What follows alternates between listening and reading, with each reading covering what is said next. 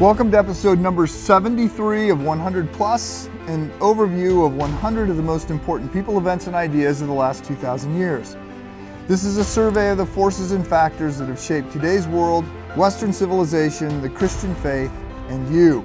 This series of lectures is based on the idea that if we back up to the intersection between the Greeks and the Romans, with the Jews and the Christians, and then trace the development of this new group as it unfolds through the Roman Empire, Middle Ages, Renaissance, Reformation, Enlightenment, modernity, and post modernity, we will not only gain a better understanding of the past, we will also gain greater clarity about the present and a better understanding of what it looks like to be faithful in following Jesus today.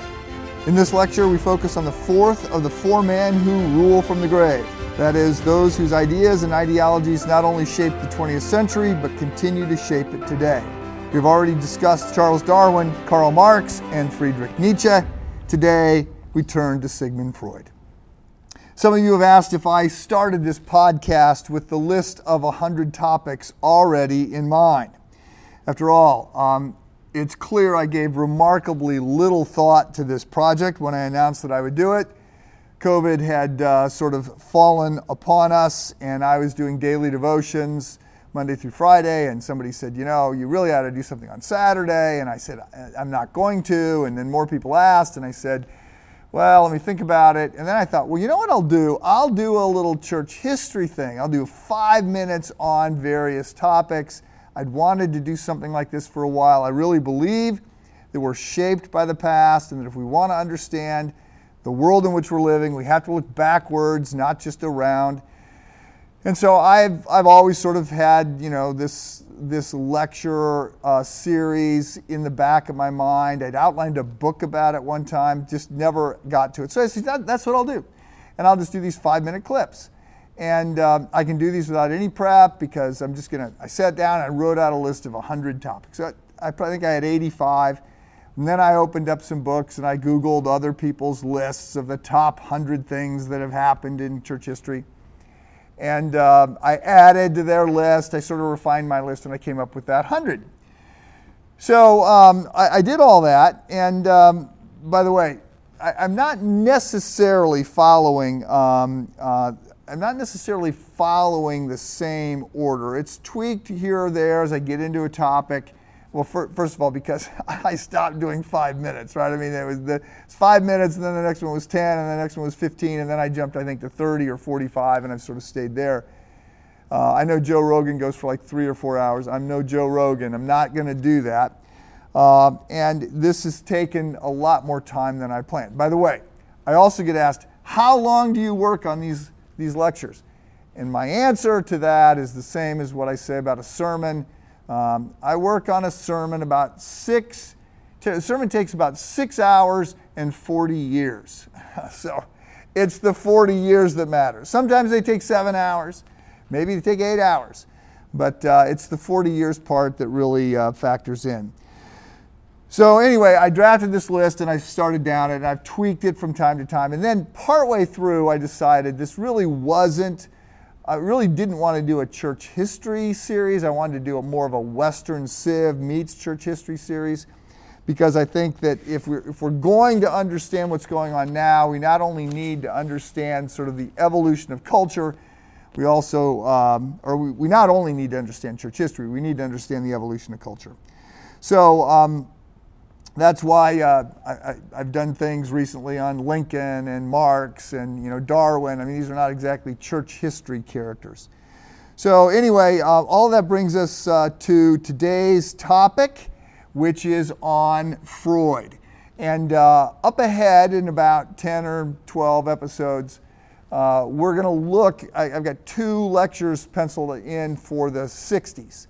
Uh, one on just sort of the 60s in general, and one on the sexual revolution in the 60s. And when I wrote a book four or five years ago now on the, on the future, I listed one of the four glaciers because I said, I'm not, I'm not going to look way ahead, and I'm not a futurist. I don't even know how to do that. But there are these four slow moving but massively uh, significant glaciers that have been moving through the culture for a long time. One of them was accelerating technology. Uh, one of them was, uh, was uh, globalization, one of them was changing uh, social, sexual, and marital dynamics, and then one of them was on you know, changing worldviews and, and religious ideologies. So I picked at that time, without before I even had uh, really done all the research for the book, I picked this idea that we needed to look at changing social, sexual, marital dynamics, and uh, and then I started to do my research, and I was shocked by how much things changed after the sexual revolution. I mean, just, and, and you know, we continue to see uh, changes today, but you know, you back up before the 60s and uh, in TV, the Dick Van Dyke Show, or any show, uh, Lucy and, and Desi Arnaz, married, but they're sleeping in separate beds. Uh, I mean, there's just a, it's just a very different dynamic. So none of that would be true I don't think the 60s would have been the 60s and the sexual revolution would have been the sexual revolution without the influence of Sigmund Freud. So, we'll get to more of that sort of impact when we get to uh, those lectures. We have a few things between now and then, small matters like, you know, World War I and World War II. But um, today we are turning to the last of the four who rule from the grave. We've covered Darwin, Marx, and Nietzsche we now turn to this uh, Austrian doctor who launched us deeper into the world of the mind, Sigmund Freud. He is the one who brings forward this idea of unconscious motivation, uh, of repression. Uh, he gives us the words id, ego, and superego. He's the one who brings a lot of attention to the importance of the life of the mind and to the various drives we have, in particular, our sexual drive. One of the articles I skimmed this week in preparation for this uh, opened by uh, saying this quote, the, the makers of the modern mind are many, but few can match the influence of Sigmund Freud. His basic ideas have now become part of parcel of the contemporary mindset. His terms are now part of our vocabulary, and his ideas of the unconscious has formed much of the structure for the therapeutic culture all around us. And we live very much in a therapeutic age. Um, in his work, different guy, uh, but in his work, uh, Peter Kramer, the author of Freud, inventor of the modern mind, wrote It's impossible to imagine the modern mind without Freud. Consider a single area literature. The inner monologue or stream of consciousness in the novels of James Joyce and Virginia Woolf bears the mark of Freud's methods of psychoanalysis. In their use of dense symbolism and wordplay, T.S. Eliot and Ezra Pound pay unwilling homage to Freud's account of the complexly encoded effects of hidden desires. Uh, even after the limited modern era of the last century, we remain Freudians in our daily lives. We discuss intimate concerns in Freud's language using his words like ego and defensiveness. So Freud has his fingerprints all over this uh, moment, and uh, his influence added fuel to the erosion of the Christian worldview and Christian understanding of, of human nature. His legacy remains with us now, and if we're going to make sense of today, we have to understand Freud's impact. So, we now uh, look at the final 19th century uh, ruler from the grave. So uh, it feels like I should remind you before we jump in there, though, that there were other things happening during the 19th century. Uh, other things besides the geopolitical, um, you know, unraveling and, and, and shifts because of Karl Marx, other things besides the influence of science and in particular of Darwin on social changes and social evolutionary theory, other things besides uh, the nihilism described by Nietzsche. You had changes, for instance, in legal theory that were happening at this point.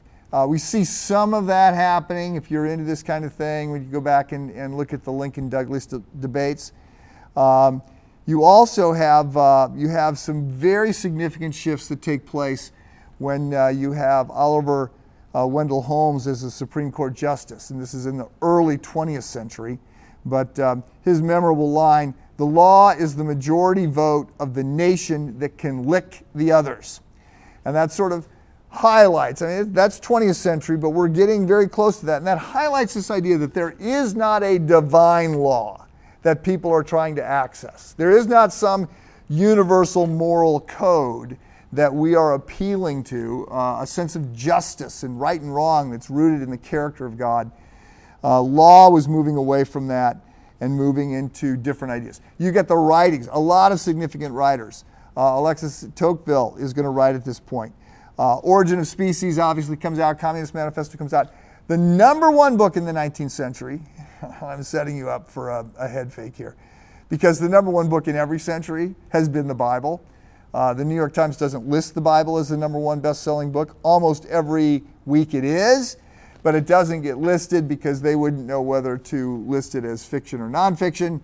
And also, they would say, and there's some validity to this, uh, that it's got so many different translations. They just count each translation differently. And so now you've got, you know, I don't know, you've got a hundred different translations. And so they sort of divide the number up.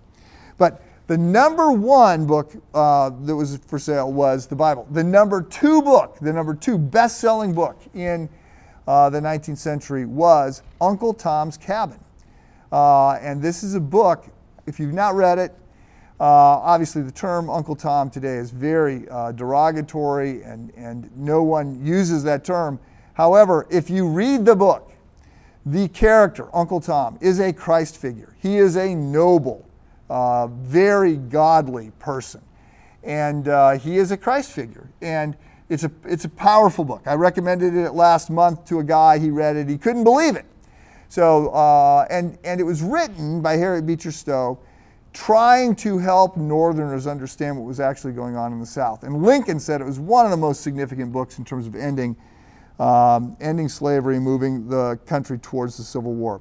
The number, uh, the number two best-selling book in the 19th century was Moby Dick, which I recently commented on in something. I'm recording myself way too often, either in a sermon or a Friday update or a daily devotion or this podcast. One of those I just mentioned. My roommate from college called me a while back and said, Hey, have you read Moby Dick? And I said, uh, Yeah, like 25 years ago. He goes, Isn't it great? And I said, uh, What page are you on? He goes, oh, like page 60. And I go, yeah, call me, uh, call me in another couple hundred pages. And he did. And he's like, oh my goodness, I just read 30 pages about different color, different kinds of krill. And I go, yeah, wait till you get to the all the different definitions of white. I, go, I was just like, oh, are you? I felt like I had to read the book because it's such a significant book, but oh well. So um, that was a rabbit trail. Uh, another thing that is significant, very significant to understand about the 19th century is that this is when advertisement starts to come into play. So today it's likely that you will be shaped by somewhere between three and 5,000 different ads. And they are designed to create a need uh, and to fulfill it. So some things we don't even know we need until we see the ad. And then we go, oh, well, I, I need that. Uh, we are shaped as consumers. And to understand the modern world, especially in uh, North America consumeristic culture, you have to understand ads. So there's all kinds of things going on besides these four guys that we've talked about and the Civil War and, and what have you. But our focus is on this uh, Austrian medical doctor, scientist, neurologist, psychological pioneer, and uh, the inventor of the field of psychoanalysis. Um, this is uh, Sigmund Freud. So, um, as you might imagine, I, will say this, I don't know that I have to, but I'm not a straight up fan of uh, Freud's. I don't agree with uh, a lot of what he uh, advocated, starting with his sort of strident atheism. Um, but there's a lot of critics of Freud. A lot of people will say Freud was a genius. And he, he wrote in so many different fields and he read and so many his research was done not just in a lab but i mean he was he was analyzing himself he's analyzing dreams he's reading literature. His theories develop they're pulling in shakespeare they're pulling in all kinds of things. So uh, he's a significant player absolutely. Uh, and we don't want to simply stiff arm him. But, um, but I'm not a, a, straight up fan of Freud's, but uh, part of what I, I do like, and, and by the way, he's got a lot of critics as well, including people in the field of psychiatry and psychology. The, the, the, the advocacy of psychoanalysis as a therapeutic method to treat people who are, who are struggling or stalled or addicted or mentally ill. Um, the field of psychoanalysis is not necessarily a growing one. There's lots of different ways that we try and treat and process people who have uh, mental health disorders or who are depressed or whatever. So you have um, psychiatrists who are medical doctors, as Freud was, who, who look into the field of, um, of pharmacology. So you got all the psychopharmacological, um, you've got all the antidepressants, you've got all that kind of medication. Psychiatrists, by the way, are also moving into more uh, uh, the, uh, brain scans and looking and doing uh, CAT scans and MRIs and those kinds of things to understand the brain and which parts of the brain are lit up and what that might say about how your brain is working or not working. So you've got psychiatrists, you've got psychologists who are not trained as medical doctors and they're more obviously in, they're going to be engaged in sort of non-pharmacological, so a lot more talk therapy or maybe they're going to recommend some sort of group therapy, or they're going to recommend horseback riding, or they're going to recommend more sleep, or they're going to. then you go to a medical doctor, and the doctor is going to look at hormone imbalances or other chemical issues, or they're going to look at bad thyroid, or they're going to say you, are depressed because of this. There's all kinds of ways that you're going to study, you know, what's causing the anxiety attacks that some people are having. Is this is this chemical? Is this is this stress related? Is this something else? So, in all those fields, and there are, there are others, uh, for instance, you've got pastoral counseling, which is what I was trained in, uh, arguably not, not very well. Uh, I, I, joke that nobody, nobody comes to me for two appointments. Uh, I get a lot of people, and I, in, in my defense, I'm pretty good at helping people in a crisis. I don't do a lot of therapy. I, have not learned how to do it or do it well. There's lots of people who do it so much more effectively than I do.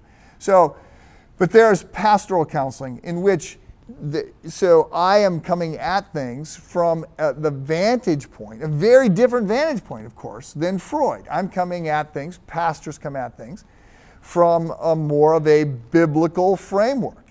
So uh, you're feeling guilty. Well, Maybe that's the Holy Spirit. Maybe that's the result of sin. Maybe you should feel guilty. Maybe not. I mean, guilt's a very uh, complicated thing. Some people feel guilty when they shouldn't. Some people don't feel guilty when they should.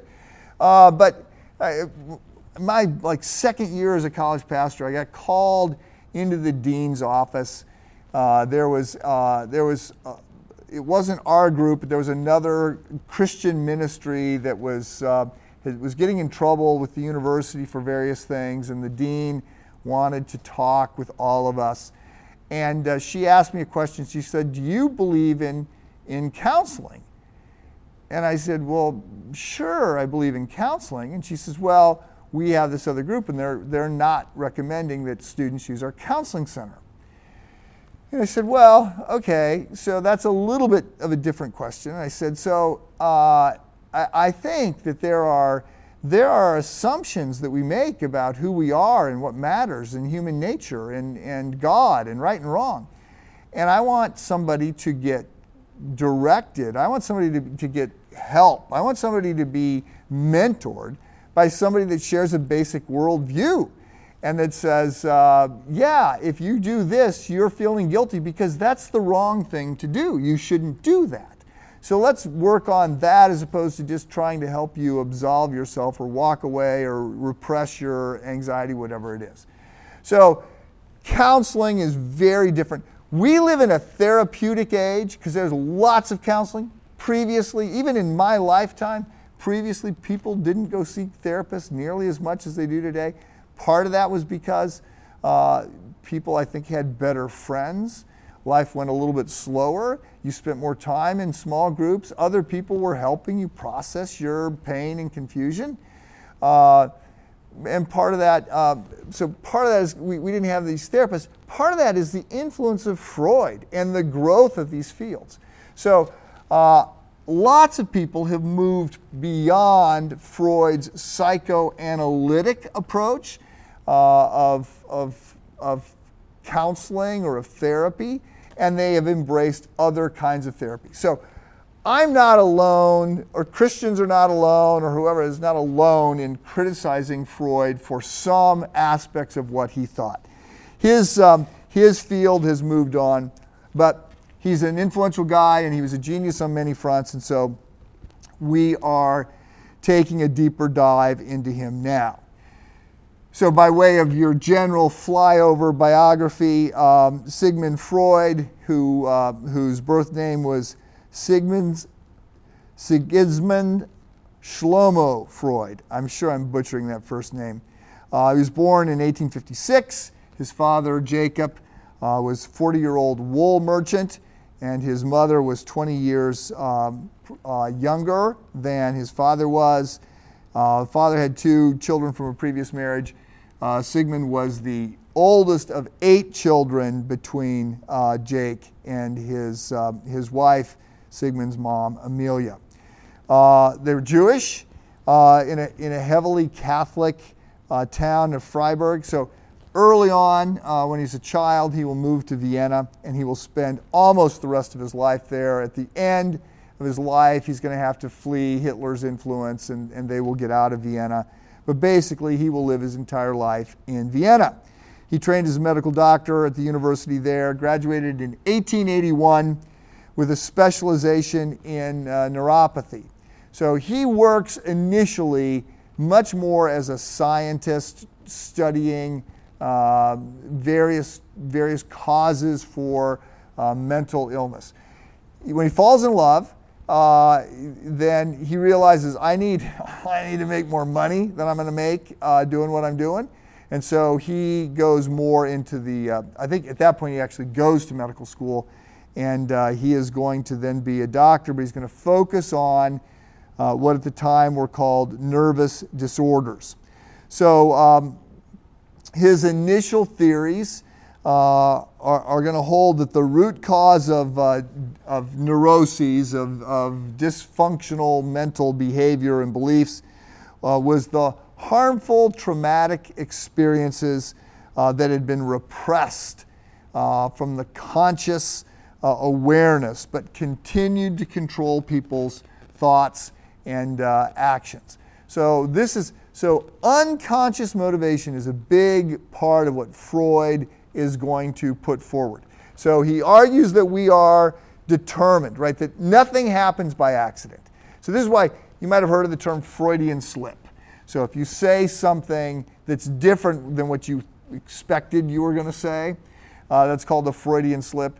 And the argument that Freud would have is look, that's not an accident. You don't, you don't say that by accident. Like your brain has to tell you to say that. And so your brain has not just a conscious part that you're aware of, what you're thinking about right now, it has an unconscious part or a whole set of ideas and, and uh, understandings that you could call to mind in a moment. You're just not thinking about it. But if I ask you, you know, what's your favorite kind of Ben and Jerry's ice cream, and you think about it, you could tell me. Or if I asked you who won this football game, or if I asked you what book you're reading, you're not thinking about those things right now, but as soon as, as soon as you think about them, you can access them. Freud's argument was there was a third category, and this is our unconscious parts of our brain. And this unconscious is, is buried, like we can't access it. It's repressed and yet it's it is getting out in various ways. It's shaping our behavior. It's driving us to do th- certain things or to or to think in certain ways. So this is going to be like one of his big contributions. Now, this idea, conscious, uh, unconscious, pre-conscious, uh, this is different than what he will develop late in his life. I think it's in the 50s. Uh, he publishes some lectures in which he comes forward with these terms id ego and superego. It's sort of different than that.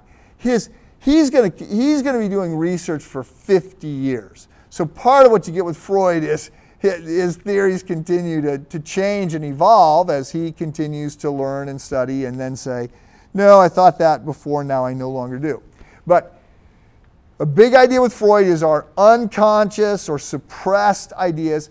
Part of this also is that we have drives that we may not be aware of. So one of our drives is just the drive to be alive, and so we, we're driven to eat, we're driven to sleep, and we're driven for, you know, food and water.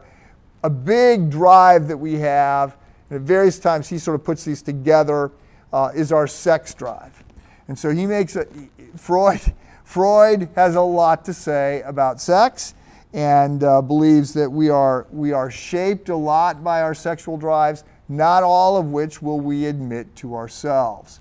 And so he will have this idea that starting at a very young age, children are shaped by uh, the pursuit of pleasure, which he sort of links to sex. And so you have the oral, anal, and phallic stages of development. And then you're, so uh, where, where infants are going to get pleasure in different kinds of parts of their body. And when you get to the phallic stage, the young girls have penis envy because they don't have a penis, and then the boys are going to get this Oedipus complex in which they're going to they're going to be attracted to their mom and they're going to try and push their dad away. And so all of this you might have heard of. All of this is is Freud. And uh, also with Freud, you have a lot of, of discussion and talk about the importance of dreams because he thought dreams was one of the ways that our unconscious mind is trying to assert itself. And he thought dreams were heavily uh, symbolic. So in psychoanalysis, you're doing all this wordplay and association exercises and dream analysis and all this stuff in which the, the therapist is trying to get to your unconscious thought and pull it out and maybe uh, some of your unconscious thoughts are of early traumatic experiences. And so you've suppressed these things, and it was fears, or it was angers, or it was whatever it was, something that you're no longer accessing, but it's shaping you. And so the, psych, the psychoanalyst needs to pull this out and then interpret all these things and explain them to you. So Freud um, worked in Vienna he's going to be both a professor at the medical school, but he's also going to have his own uh, practice. And uh, he's going to be a practicing psychiatrist, uh, working with, with people, a lot of women in particular, who have uh, nervous uh, disorders. And that is going to last, um, he will stay there until 1938, again, when he flees Austria because of uh, the rise of Nazi persecution and he dies of cancer in uh, 1939. So he was not writing in 1950, as I, as I had just mentioned. But um, he actually will end his own life. Uh, he's got cancer, and, and he takes uh, a double or triple dose of morphine in order to uh, end his life there at the end. Um, so Freud is known as the uh, father of uh, psychoanalysis, and um, two other things to note about this. Um, he, he spends a little bit of time exploring hypnosis as a way to sort of get uh, behind the scenes into the unconscious mind. Um, that does not work. He then ends up spending a lot more of his time focusing on the interpretation of dreams. So, um, look, the, the fields, as, as I'm hinting here, the fields of psychology and psychiatry have changed a lot uh, since Freud sort of launched all this stuff. But he's a pioneer, and, uh, and we need to understand that, uh, that while people have moved away from a lot of his thinking, uh, that's not to fault him. He was a scientist. He, he did a lot of work trying to understand things. By the way, he will claim as will some psychoanalysts, that what they're doing is science. One of the hard things about psychiatry and psychology and all of this is that a lot of things, once you have a human uh, subject, it's just really hard to run any kind of controlled experiment that allows you to see falsifiability. uh, in order for science to be, in order for a theory to be a theory in science, right, you've got to be able to disprove it. And it just becomes really hard. It's really hard to know what is working. But uh, by and large, a lot of people have moved away from psychoanalysis. So, um, so in light of all this, um, it's worth noting, in light of the fact that, that Freud was such a significant player, it's worth reflecting for just a little bit on his relationship with God or how he thought about God or maybe to put a, a, a sharper point on it, his antipathy towards uh, religion and God.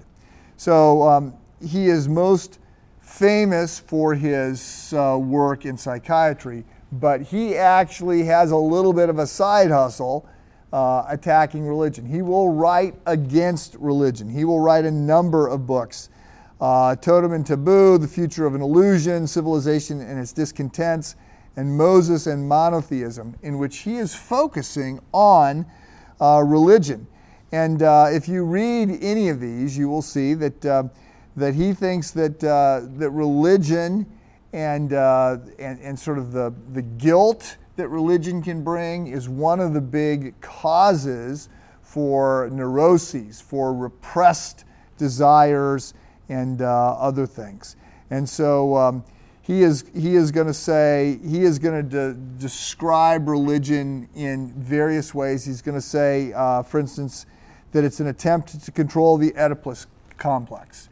So it's an attempt to create social norms that, that uh, keep boys from uh, having uh, erotic attraction to their mothers.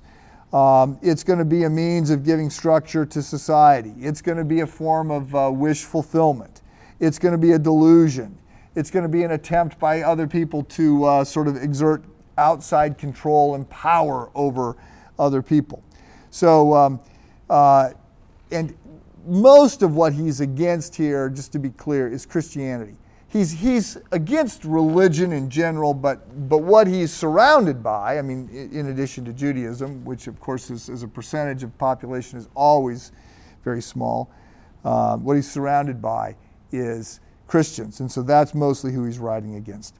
Uh, when he was fleeing Germany, by the way, um, just before World War II, a friend told him that he needed to get out because he needed to escape his enemies, the Nazis. And uh, Freud's reply was that his true enemy was not the Nazis, but religion. so, um, so, given who Freud is, and given all that he writes about religion, and given all that he writes about unconscious uh, motivation and the way we're shaped by uh, unexplored, suppressed kinds of thoughts, lots of people have used Freud's theories on Freud. And they ask themselves, why is this guy who initially is sympathetic to some things about religion? He, he says that he thought that uh, he had a Hebrew uh, went to a Hebrew uh, Bible, not Hebrew Bible, but a Hebrew um, teacher uh, who, who would tell Bible stories, and he said that, that you know, he thought this was really good and he learned a lot. Uh, he has a childhood nanny who's Catholic, who he dearly loves. Um, she will be fired by the family when, uh, when it becomes obvious that she has been stealing from them. And uh, she had been telling him a lot about God and uh, he was quite taken by all this. And then he's uh, traumatized by her firing. He will blame her later on and say some of his attachment issues come because he was attached to her and then she ended up being uh, fired. So, why would Freud be against God? Like, why would Freud come out against religion? So, there's a half dozen theories that have been advanced some point, and this is very Freudian, some point to his father, uh, with whom Freud did not get along. He really, actually, he despised his father, and he says very cruel things about him. He accuses his father of being a sexual deviant. Uh, he has a lot of nasty things to say about his dad. Uh, his dad, he considers to be very weak. Uh, he doesn't, he's not able to support the family financially in the way that uh, Freud would have uh, liked or expected.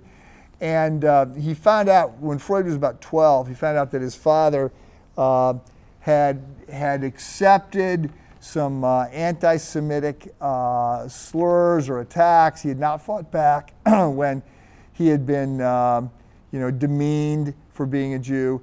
And Freud, who will come out, not literally, but almost literally, uh, swinging at people for anti Semitic, um, in, in, in anti Semitic settings. Uh, he just was horrified that his father had done this. Uh, Freud's hero is Hannibal. Uh, I have to confess, when I was reading this this week, somehow I went from Hannibal to Haman, which was confusing because in the story of Esther, Haman's the bad guy. Mordecai, I got Haman and Mordecai mixed up. I got Haman and Hannibal mixed up. It was a little bit uh, sideways. But Hannibal uh, is the guy who uh, who's going to get the the um, he's the Jewish guy is going to get the elephants over the Alps in order to defeat uh, the Romans in this uh, Jewish Roman conflict. And uh, by the way, neighbors of ours in Washington State, uh, Luci Shaw and and uh, and then her husband, she remarried after her first husband died of cancer.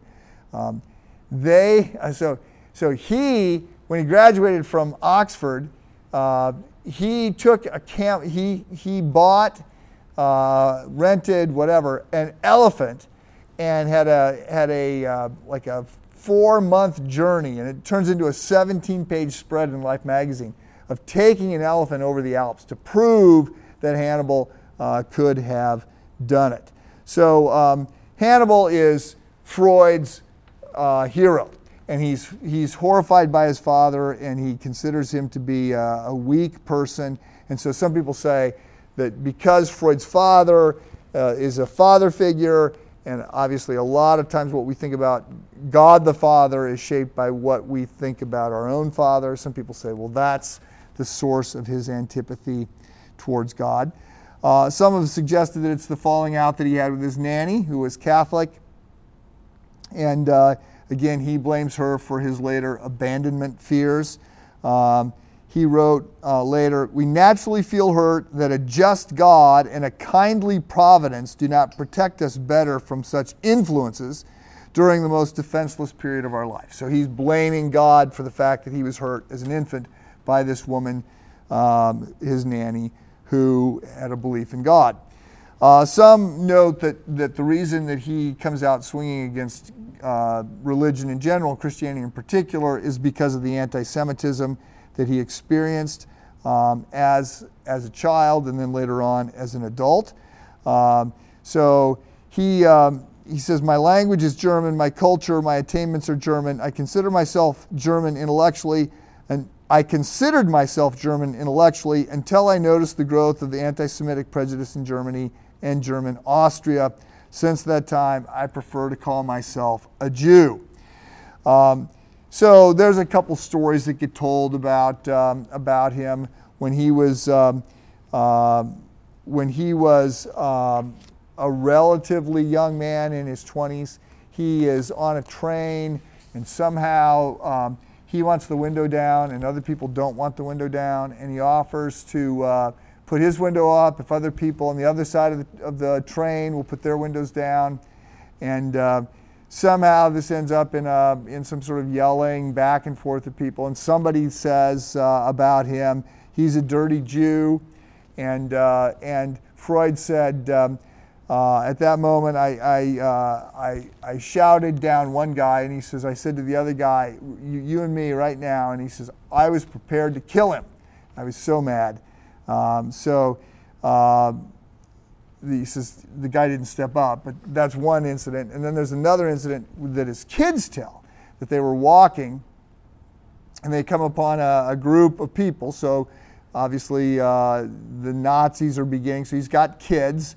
So uh, uh, the Nazis are getting beginning to gain some energy. There's some anti-Semitism that is there in Austria, and there's a bunch of, uh, of anti there's an anti-Semitic crowd that's on the that's blocking their view on the sidewalk, and uh, they stopped and they said, "My father, you know, said stay here," and he said he just proceeded right into the crowd, swinging his cane in every direction, and uh, so he made it clear that. Uh, that uh, he was not ever going to back down from those kind of charges. So, tragically, uh, historically, a lot of Christians have lined up against the Jews and uh, you know accused Jews of being Jesus killers.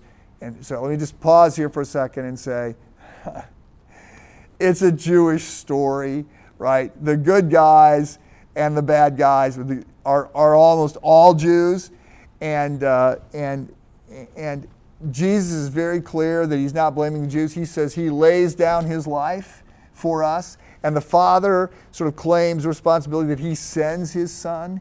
And by the way, if the Jews had killed Jesus, he would have been stoned. It's the Romans that put Jesus to death. He's crucified on a cross. So, yeah, that, this is, a, and I share this in part because some anti Semitism seems to be uh, on the uptick right now.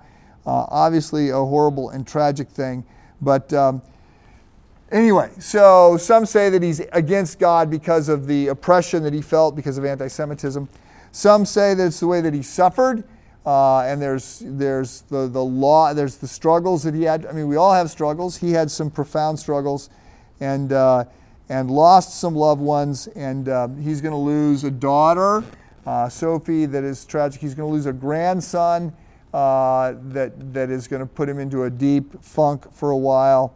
And uh, he is really, I mean, he will say, uh, there just isn't any way that there can be a good, loving God. And by the way, maybe this is what, the way you are coming at this. Maybe you're struggling with this very question. It is a huge question, uh, sometimes referred to as the problem of evil. But we ask ourselves, where is God when I'm facing you know, oppression or ugliness or, or cancer or uh, where's God that I've lost my loved one, a child? You know, where's God when I'm unemployed? I can't, I can't seem to find first gear. Where's God? I'm praying, I'm trying. Maybe that's what you're going through right now. So let me say, real question, real question, and my answer to this question depends on who I'm talking to. So is it a, is it a real, real question? Uh, is it a, or is it a, an intellectual challenge, which it's also that. Uh, look, if it's an intellectual challenge, there's, there's one set of answers. I mean, C.S. Lewis will write about this. Many people will write about the problem of evil, problem of pain, all of this. Lewis finally, part of what motivates him is he said, I, I had to stop and ask myself, why did I think there was good? Like, what was my standard for good? How did I have this sense of justice? If there's nothing in the world, if there's no God, if there's no right or wrong, if there's, you know, then, then where does this come from? The problem of evil, in one sense, is a problem for atheists as well as it is for Christians. If you're struggling, I mean, if this is not a head game for you, this is a real issue, then I'm sorry, and I, I think my, my answer is not um, an answer. My answer is just to say I'm sorry and, and I do believe that God loves you. I do believe that He, is, he has shown that love by sending His Son. And Jesus is not without knowing what suffering is like. Like we're not, we're not facing a God who doesn't understand. He shows up and He suffers. And uh, so God knows what you're going through. I'm, I'm, I'm sorry for your struggles. So it could have been that this was uh, what was hanging up for it. Could have been that he had intellectual uh, hang-ups about you know the, the viability of the Christian faith or the, uh, the trustworthiness of, uh, of the New Testament or uh, any of these c- kinds of things. Um, Freud was clear that he did not want to believe in God simply because of tradition. I say, yes, here, here. I, I, don't, I don't think that I'm shaped by uh, tradition in that sense either. Um, so, uh, there are others. I mean, it's, it, it looks like, and there's a guy that will write about this, um, Rusty Wright, uh, will write about this, and I remember his name from my college ministry days because he did a lot of sort of open air speaking on college campuses, and this is a question that comes up all the time. And Freud is somebody he would he wrote about. Uh, so he was writing about Freud, and he said Freud's understanding of Christianity, and Freud will later admit this. Freud's understanding about Christianity seems to all be about Christianity as a way to um, deal with death. So, again, I would say that's very Freudian. Freud would say he thought about his own death every day, which that seems to me to be sort of Freudian. Uh, but uh, or the, the the purpose of Christianity was to try and help people deal with their own death, and also to uh, inculcate this sense of justice and that we've got to be good because society needs us to be good. Later on, he will write and he'd say, I had no real appreciation for the idea of Jesus and the cross and this whole idea of a substitutionary death. So, um, so um, not really sure why Freud walks away from faith, but he does in a very strong way. And, um, and almost in an act of defiance as a young guy, he will open his clinical practice on Easter Sunday in the morning, just to sort of say, in your face, right? Uh, I am gonna, I'm gonna be acting uh, in contrary to the, the claims of uh, the Christian faith. So, as an aside, uh, but also on faith, let me note that uh, he has a he had a deep friendship with a, uh, a Christian pastor um, and this is a friendship that lasted for 30 years, and we've got a lot of their correspondence. Um, he, was, he was worried, and we've got the, the letter that he writes because he's worried before he comes out with his attack on Christianity, because again, he writes four books sort of going after religion. He was worried that his friend uh, Oskar Pfister, is the guy's name, uh, was going to take this poorly. And uh, Oskar replies back and says, um, I have always believed that every man should state his honest opinion aloud and plainly. You have always been tolerant towards me, and am I to be intolerant of your atheism? So uh, Freud was deeply relieved, uh, welcomed Pfister's um, comments, and then Pfister will write a critique of Freud's critique of religion and uh, they will have very a very good friendship, very civil discussions. They agree to disagree. Oh, might we learn from them at this moment about how to disagree uh, agreeably. Um, so anyway, this correspondence lasts for 30 years, and Freud's daughter uh, Anna, who becomes a rather celebrated uh, global figure. She will take over for her dad. She's not just famous because her dad was famous, but she sort of becomes the heir apparent. I mean, there's others, Carl Jung, there's a bunch of people that will sort of emerge out of Freud's shadow, uh, if you will. But Anna, his daughter, will go into the practice. Uh, she will spend more time focusing on women and uh, certain issues, and she will write some things and be, um, you know, be sort of a, uh, a, a a figure in her own right. But she says that um, as a child, uh, she writes about this. Uh, she thinks back to this guy, uh, this pastor friend uh, of, of her dad's, and she said that he was human warmth and enthusiasm, and that uh, his visits contrasted with the impatience of the visiting psychologists who saw the family mealtime as an unwelcome interruption in their important discussions. Pfister enchanted the Freud children, entering into their lives, and was their most welcomed guest. So, uh, Freud will write again glowingly about how much he appreciates uh, the, the thoughtfulness and the care and the friendship uh, of Pfister. He will write, uh, he was a remarkable man and a true servant of God who feels the needs to do spiritual good to everyone he meets. You did good in this way, even to me. And uh, one of his letters to Pfister uh, opens up Dear man of God, a letter from you is one of the best possible things that could be waiting for me uh, upon my return home. So, just to be clear, no indication that uh, Pfister persuaded Freud to put his faith in Christ. I'm not suggesting that at all. Um, well, there's uh, a lot more that could be said about Freud. Um, I've talked about his theories, talked about the fact that his theories have, have largely fallen out of behavior or out of favor. It's worth noting, uh, wouldn't be too surprised if uh, Freud gets canceled or has been canceled. His views about women, uh, whom he referred to as the dark continent, and his views about um, homosexuality and other um, and other sexual expressions and the terms he uses to describe them uh, would, would uh, perhaps place him in the category of, uh, of a, of a, of a you know, a dead white male that needs to be, uh, that needs to be canceled. Now, by the way, I say that, I know that uh, Whoopi Goldberg recently got in a lot of trouble on The View for suggesting that uh, the Holocaust wasn't racism because it was whites against whites. And, and part of the, part of the uh, apology tour and other things, uh, as I understand it, was to say that uh, Jews uh, are not to be considered in that same camp.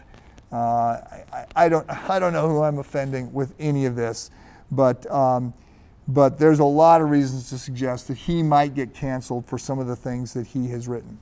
Worth noting, he wrote his books not just for uh, educated people. He wrote lots of books. Unless you're going to be a Freud specialist, you cannot read all of Freud. He wrote lots of books, but he wrote them for educated lay people. You do not need a medical degree to follow him. Um, it's worth noting that uh, he was a big advocate of cocaine uh, in, a, in, a, time before uh, the, the negative effects of cocaine were discovered. Uh, and cocaine was used by lots of people, and it was in soft drinks, Coca Cola, among others. Um, Freud uh, experimented with cocaine with his patients as an antidepressant. And, uh, but this was all before um, the full understanding of the, of the deleterious effects of cocaine kicked in. Um, you can read articles about Freud and whoever, like Freud and Nietzsche, uh, and how they played off of each other, and and looking at uh, looking at their relationships with their fathers and how that shaped them. Uh, I remember reading an article about Freud and Einstein and the different ways they supported their theories. So Freud was very uh, protective and and argued. Um, you know, he met with lots of people, but he defended his theories with uh, a fair bit of uh, rigor. Einstein was apparently very open handed with his theories and gave lots of credit to other people and said, I don't know if they're right or not, uh, and invited other people to sort of go after them. Um, so there's lots there that we could look at. Um, let me just say, uh, I will, will remind you Freud is one of the main players shaping the 20th uh, and so far into the 21st century and, and reframing our understanding of who people are and how mental uh, cognition and, and mental health and all these kinds of things ought to be understood and treated. Well, uh, that's it for now. And that is going to bring to an end our four who rule from the grave when we are back next, uh, episode number 74 to look back to the church and to some of the things that are happening then because we're hitting an explosive time, uh, especially in Protestant mission and expansion. And so there's uh, some things we've got to pay attention to. See you then.